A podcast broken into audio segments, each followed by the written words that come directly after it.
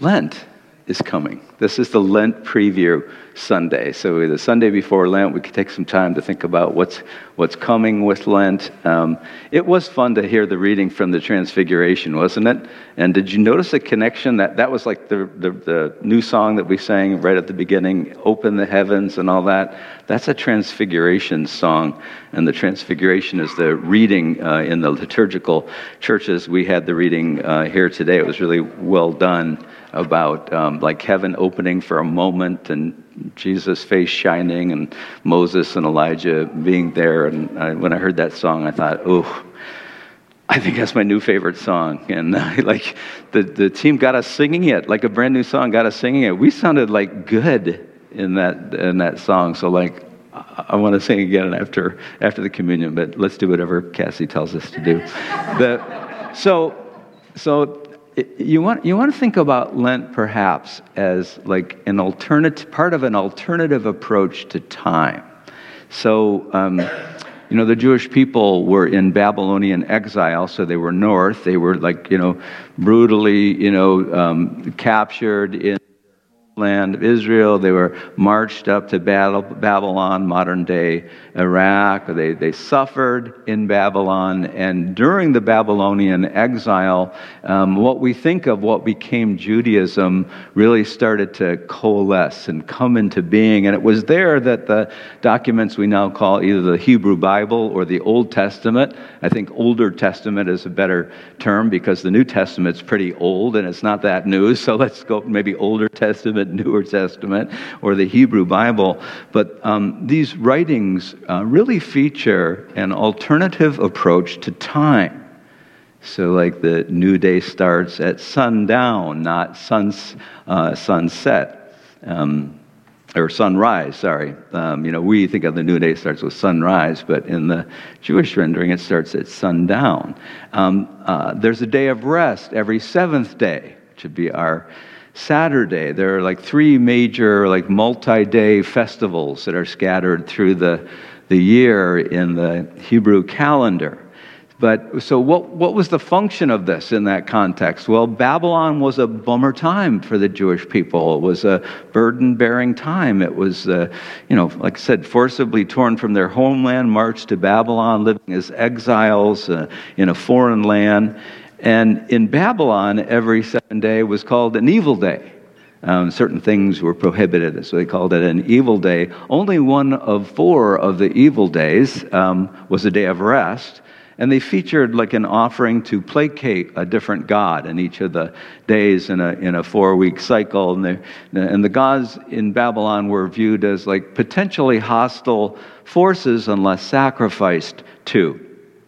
So you could see how the Jewish people would feel oppressed under this approach to time that was part of the Babylonian culture. Like all the holidays, all the festivals, all the cultural ways that people are observing days and time. That's a big part of our life, and it, it's rhythms that you get swept into. And they were swept into these rhythms that were just, they were just so foreign to them.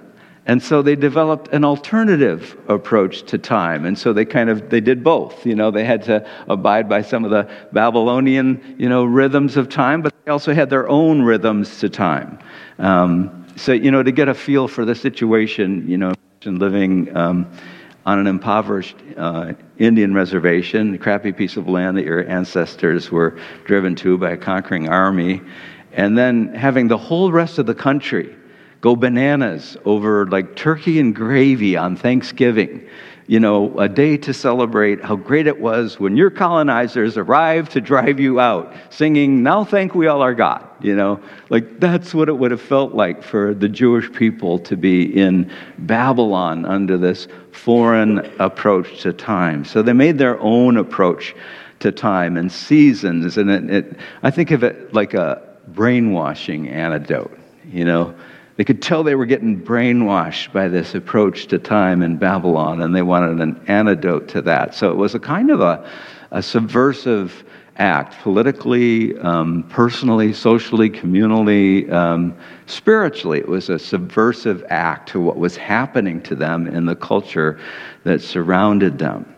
Um, and that's really what, the, the, what we call the church calendar, the Christian calendar, at its best, um, is for. And, and a lot of that has really been, you know, kind of overrun by our consumer culture. But um, especially, I think the, the, we have two like run-up seasons in the church calendar that we observe here at Blue Ocean. One is Lent, that starts on Wednesday. Um, Ash Wednesday, Paczki Day is the day before, I guess, on Tuesday, or Mardi Gras, and then Wednesday's Ash Wednesday, and then it runs up to 48 days up to uh, up to Easter, which is what April 21st this year. If you're really c- compulsive about it, Sunday doesn't count in the 40 days, so it's a little longer than 40 days the whole period. But um, I like Lent better than Christmas. I really like Lent better than Christmas. Like my favorites are Lent and Advent,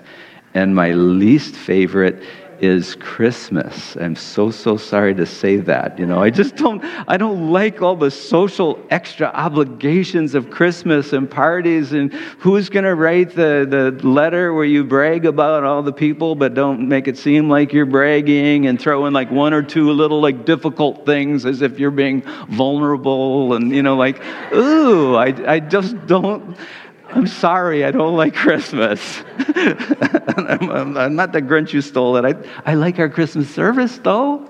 I like some parts of Christmas, but I really like Lent because I, I feel like Lent is something that's like useful to me and useful to us as like a subversive approach to time. Um, you know, Lent is, has always been traditionally like a season of reflection um, for the church when it's observing Lent, a, a, time of focus and a time of, of connection. So it's a, it's a time to like refocus on the things that give us life like connect how, how can i connect to god more effectively? How can i connect with myself?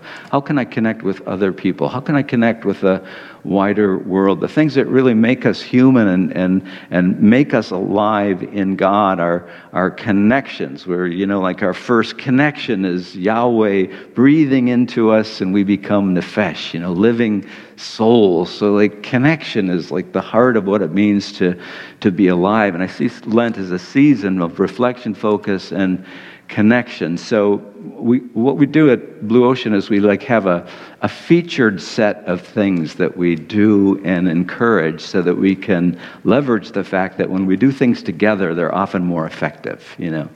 Um, and so let me just go over what we're looking at for Lent. We're going to have a, a, a Sunday uh, sermon theme as we always do, and this one is going to be um, like what real difference in the world and in history and in actual human lives can the life, death, and rising of Jesus really make?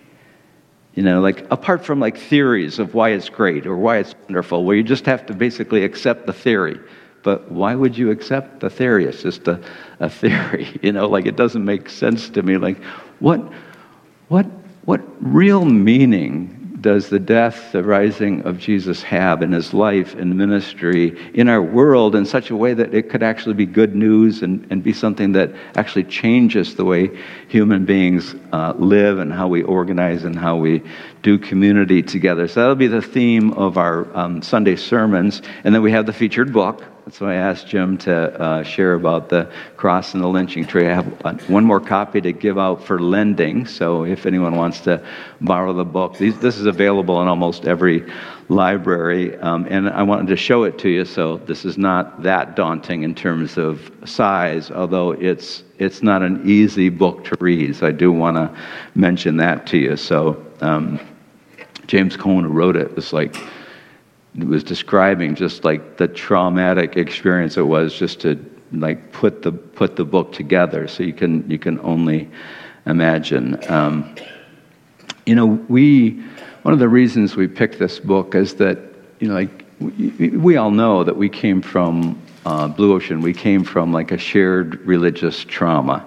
Um, and the shared religious trauma was like the mistreatment of LGBTQ people in, in a religious setting. It was a, it was a religious trauma, which I think is a real, it's a real phenomenon. Um, but, but we're also, as, as Jim was saying, we're also soaked in a society that was born in white supremacy and, you know, actually, white supremacy is quite a bit on the rise now. It, it, had had a heyday, but it's, you know, it's, it's, it's like an infection at the soul of the nation from the beginning, and it flares. You know, malaria is one of those inflect. It'll just stay in your system, and it'll be there, and you, you don't have any symptoms, and then it flares. Well, we're in a flare time on, on white supremacy, and I don't have to describe the reasons for that. You know.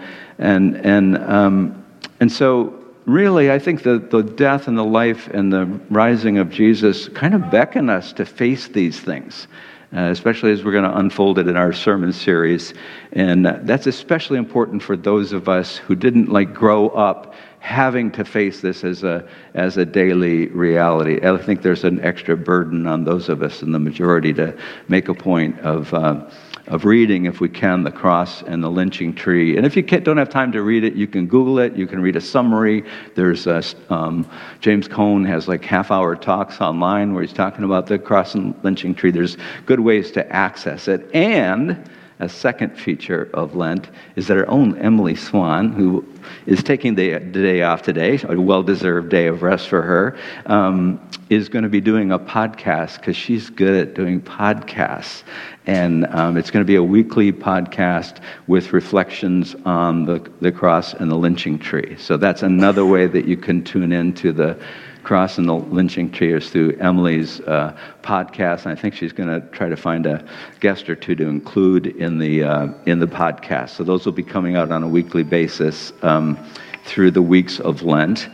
A third feature is we're going to encourage everyone to turn off their phones. No, I'm just kidding. I do, mine does that all the time. Um, we're going to focus.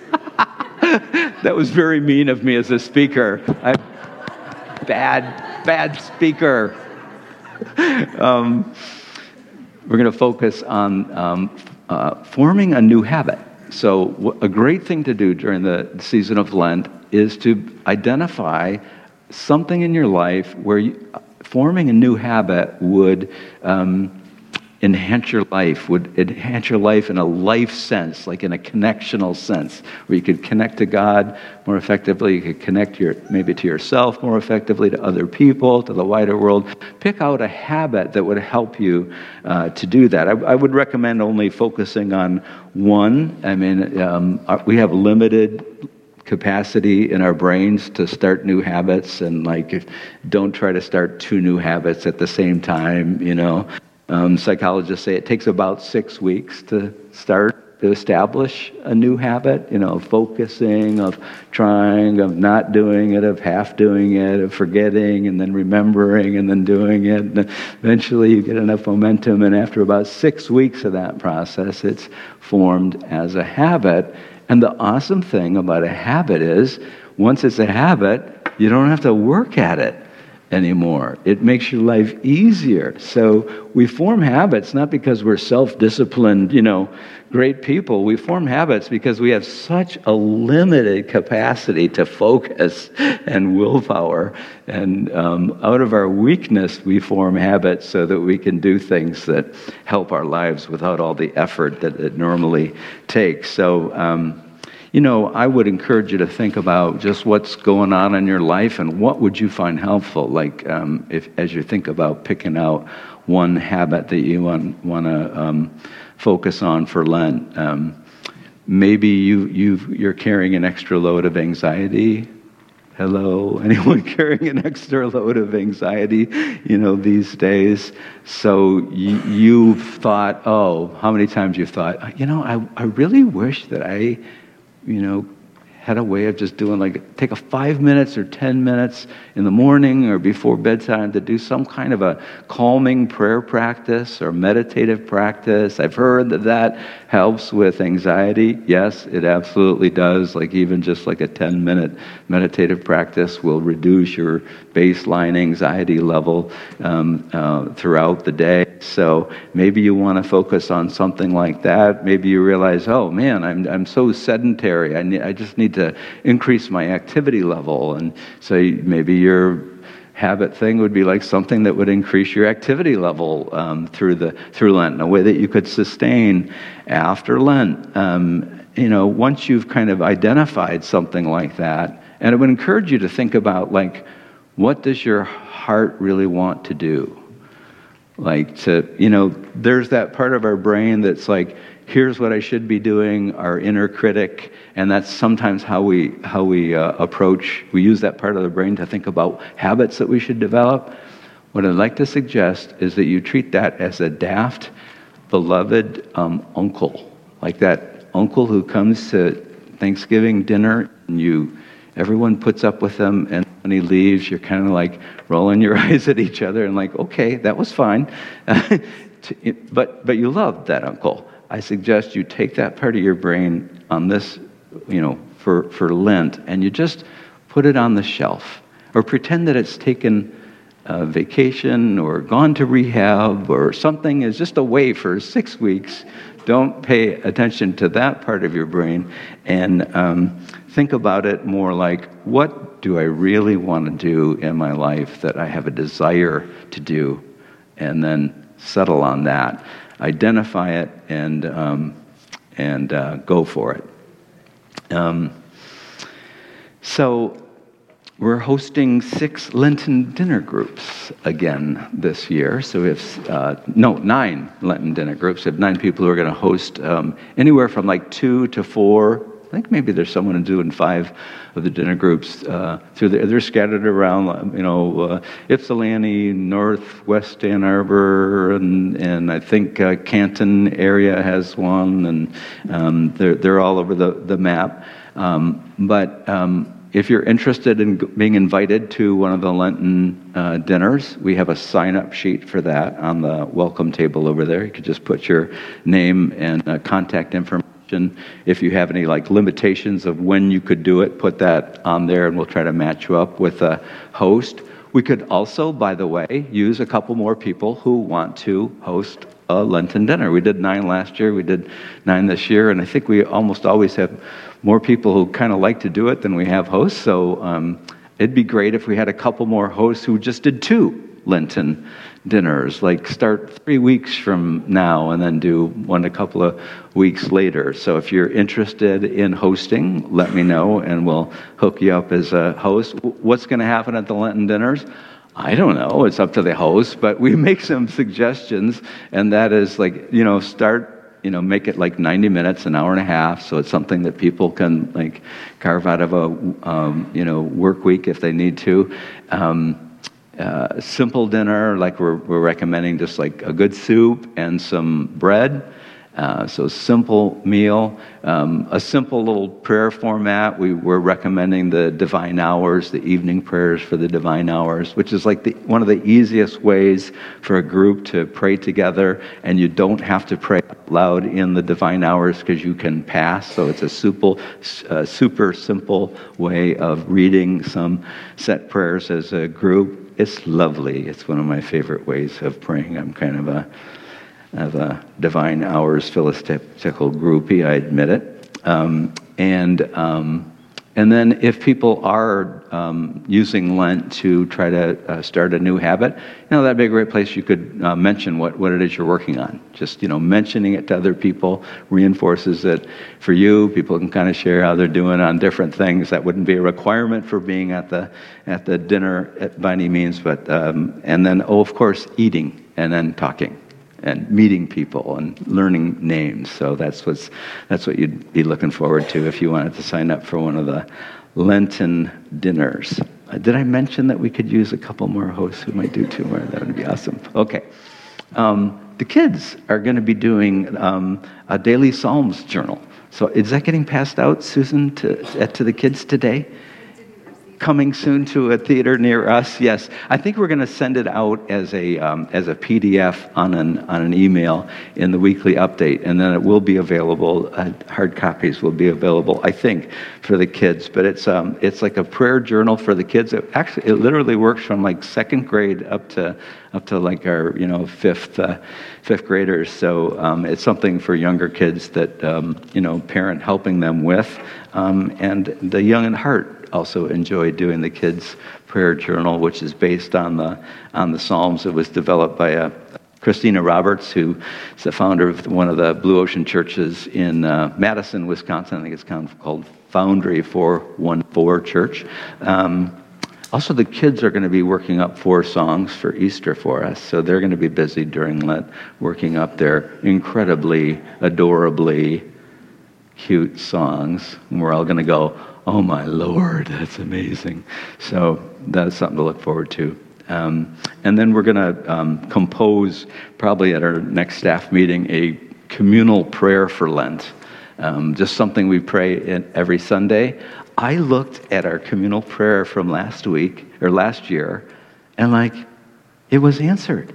So it, it was our communal prayer. You know, these things, I, I'll admit, they're slightly lame, but you kind of have to just roll with them because they're not like these great ornate prayers that have been sifted with 2,000 years of, uh, of history. But our little prayer last year was Lord, help anyone looking for a church like ours to find us inspire and empower us to get the word out that a Jesus centered, fully inclusive faith community, community exists in Southeast Michigan that they might enjoy, and that was my addition, and help us especially to welcome those who have been marginalized, embracing them with your love and light. Amen.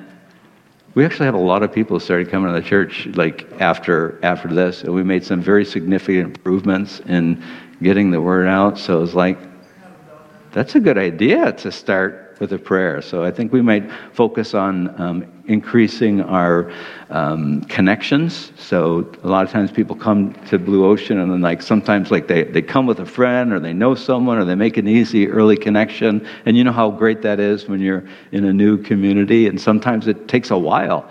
And so we just want to create some more spaces for that to happen. So I think we'll probably focus that on our prayer for our community, but that will start next Sunday. Um, the final little thing is last year we did the God Be in My Head Sarum Prayer daily thing. Um, so if those of you who were around last year, if anyone wants to do that, send me an email and I will email it to you, all 40 of the little reflections on the Sarum prayer, and you can, you can use that. We won't be sending it out to to everyone. Um, that's the prayer that we use at the beginning of the service God be in my head and in my understanding, God be in my eyes and in my looking, etc. Um, but I've challenged myself to do write another version of that, but with a subspecialty. So I'm going to work on a God be in my head, a prayer when faith is broken. I'm going to try to do daily for 40 days. I'm not sure I'm going to make it, but I'm going to try to do it and I'm, I'm designing it so it's for people who have undergone sometimes significant religious trauma. So, like, very careful about the language and the religious terms and that kind of stuff. Very simple. So, it's going to be a different version of the of the Sarum prayer thing. And uh, I think for that, we'll just probably put it up on the church Facebook page. And I'm hoping we can probably get a. Uh, Robin can get us a a site on our website so you can go to that for that. Um, I've got the first three um, worked on. So that's, that's what, those are like our resources for Lent. So, two suggestions for uh, how, to, how to approach the season of Lent. This is more like mentality kinds of uh, things. How we approach things really makes a difference. First of the two would be try a kinder, gentler approach to yourself for Lent.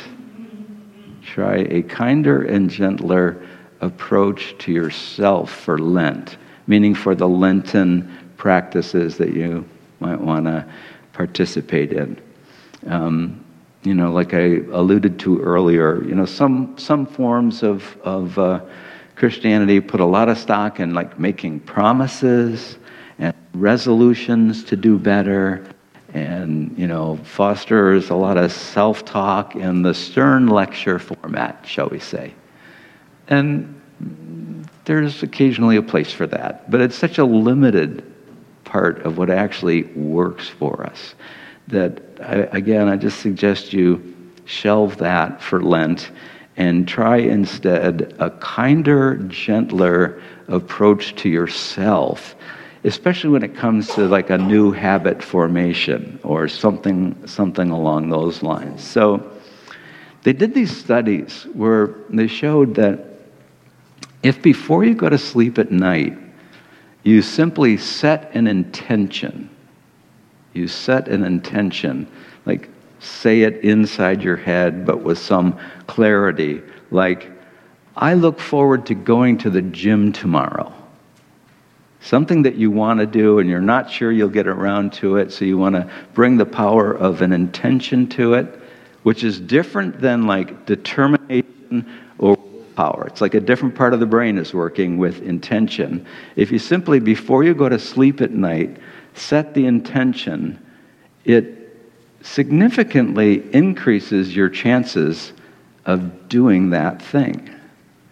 And the way you're supposed to set the intentions is um, not like I promise or like screwing up your willpower because that just uses a part of the brain that isn't as effective as the intention part of the brain.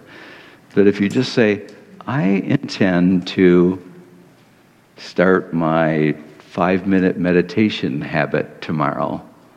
Um, so you do it gently, you do it like it's not a promise, it's just an intention. It turns out that your brain, through the night, organizes around doing that thing so that during the day you will have for it's almost like magic you will, you'll be like said you'll look for an opportunity to do that thing and your chances of actually doing it are significantly increased. Um, I think the same thing works if you do it at, at, the very beginning of the day. So there's these key times when the intention, but I think just before you go to sleep at night is, is a really good time. So think about, think about that. Um, and my second thing is not on my notes. Isn't that interesting? Um, I'm going to go look and I'm going to try to remember what it was. Anyway, I had so many things going today. I had the I had the Solus Jesus class. I had oh I could tell you all about that. I had the chapter the Rene Girard. Oh here it is. Thank you. Um,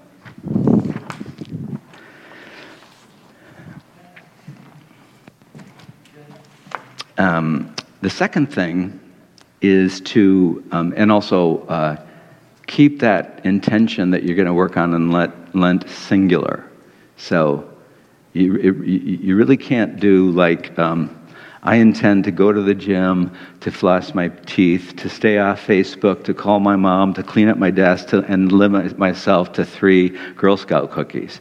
You that like that doesn't work. You know, it it will work for like one thing at a at a time. So like one new habit for Lent would be a great way to use that. Uh, uh, Lenten thing, and think of it as like it's like it's like aiming your heart. You know, the Hebrew heart is like the thing that aims us. You know, directs us, and we, we have power to set the direction of our heart. That's what the intention thing is going to do.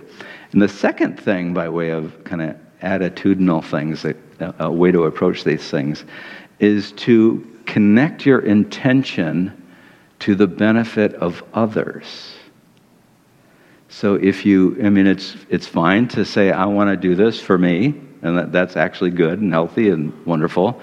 But if you also include, I want to do this, and then consider the benefit of your doing it on others, that also helps you uh, to do it.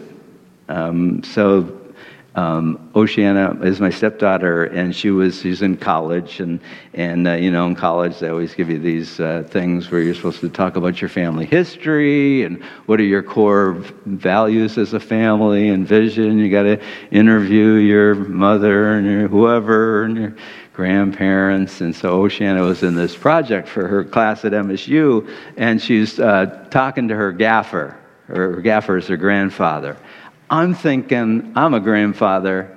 Darn, why didn't I want to call myself Gaffer? Because the, I would think it'd be the coolest thing to be called Gaffer instead of Grandpa. So my father-in-law, who I adore my father-in-law, he's like in his mid 80s. I'm like, I love this man, Charles Hutter, and He's known as Gaffer to his uh, many thousands of grandchildren. And uh, I'll tell you a funny story about that, but another time. But anyway, um, Oceana is talking to Gaffer, and, and uh, he was talking about going to church is a real important core value for him. And then I think Oceana, in interacting with him about it, was sharing like reasons that she goes to church and how she thinks about that. And then Gaffer wrote back, you know, why go to church? Not just for what you get or what you may feel, but also for the blessing others receive from you, often unbeknownst to you. That would be a classic gaffer way of talking, by the way. so when you set your intention to do something and you are consciously aware of how you're doing that would benefit other people in your life, your brain um, gets more into wanting to do it. I mean, my theory is that we're so intensely social. Human beings, we're so social. Like our, I don't mean we're uh, a bunch of extroverts. You know, I don't mean we all like to go to parties or we like to go around and have small talk with 7,000 people in an hour and a half. I mean, we depend literally on being part of larger groups for our survival. Like, that's part of being a human being. And so, our brains have got to be wired to care about the well being of others because the reality is that our well being is linked up to the well being of others. And so when we weave that into our intention, I want to, I want, let's say it's, uh, I want to meditate uh, t- 10 minutes a day. Um, I want to meditate 10 minutes a day. and I want to do that for myself, and I want to do that for the benefit of the people that I'll interact with in that day. That improves the power of your intention. So um, try, try weaving that into your, um, into your approach on your habit. Um, so, let's have a little uh, few minutes of quiet reflection as we do at the end of our times. You can just uh, get comfortable in your in your chair there. Um, we we have we call it quiet, not silent, because noise happens, and that's all part of it. We can incorporate that into our time. Um, and let me just tell you in advance what I'm going to do. Uh, there's going to be three parts of this. It'll probably take about three minutes, and I'll guide you through it. I'll tell you in advance what I'm what I'm thinking of. First minute would just be a minute to um, center yourself, focus on being present here and now. You know, I'll I'll guide you in that. Like focus on the weight of your body on the chair, focus on the, your feet on the floor, you know, re- receive any sounds, pay attention to any sounds around you, focus on your breathing. So one minute just to focus on where you are in the, in the present moment, present space. And then for a second minute, I'm going to invite you to, this is not it. I'm telling you in advance what it is. So I see some of you starting to meditate, and that's just fine, but just so you know. Um, The second minute is to focus on someone that you like and you feel kindly disposed toward. And just for a minute, picture them, call them to mind. And, you know, if you're a visualizing kind of person, you could try to picture them. But what's more important is to focus on the feeling that you have for them. So you kind of have to pick out someone that you you just you just feel kindly disposed to them. And you, it's just so easy for you to want the best for them. And you want them to be kind to themselves. It's that kind of a person. So we'll have us do that for a minute. And then the third minute will be just to ask your heart as though it's not obvious um, what one habit you'd love to have established um, by the end of lent and don't necessarily expect an answer in that minute, but just begin the process of asking yourself what you'd really like to, to do to increase your connections. And then if something does uh, come to your mind, uh, um, we're going to pass out. Did we pass out the? Oh, okay, let's pass out those cards. Um, it's not really meditative to pass out cards, but what the heck. Um, I'm going to give you two um, three by five cards. Everyone take two cards. One of them is to write down um, if you have an idea for an intention, for a, maybe a new habit that you want to start, think of it as provisional. Um, and you can keep one copy for yourself, and then you can put one card in this basket as you come forward for communion as just a way of like laying it before God. Like, does this really seem like a good idea to both of us? And then you can settle on that maybe by uh, maybe uh, within a week or by um, by Ash Wednesday. We've got some extra pens too. So once those are all out, we'll get started with our our little meditation. Everyone got what they need? Okay, get comfortable in your chair there. Let's just take the next minute to focus on being present here and now. I just invite you to maybe focus first of all on the feeling of the weight of your body on the chair, the feet on the floor. Could focus on any sounds around you. And you could focus on your breathing just for the next minute.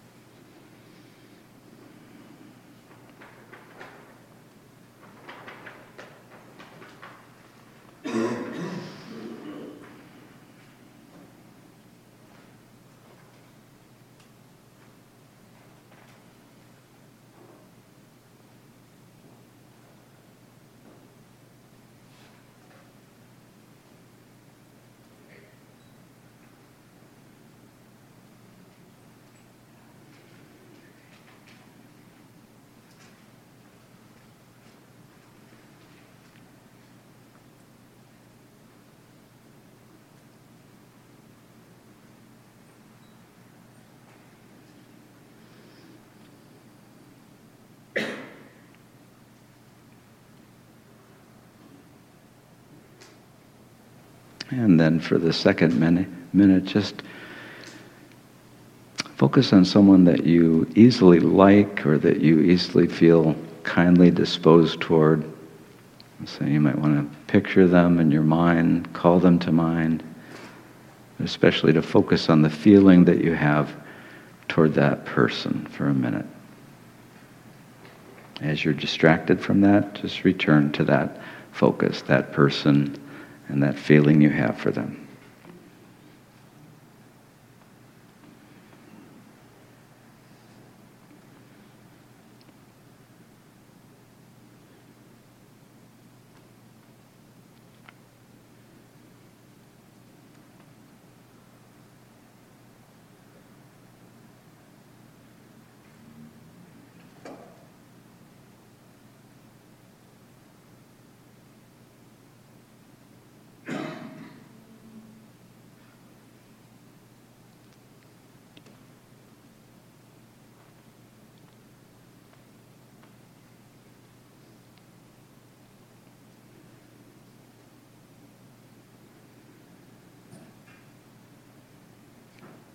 And then for our final minute, just inquire of your heart, just lay it out as a question that you may get some light on or you may not at just the beginning of a process of like what one new habit that you'd love to have established by the end of Lent or it could be more general than that. It could be like one area that you'd like to find some new way of going about things that would would give you life. Just take a minute to inquire.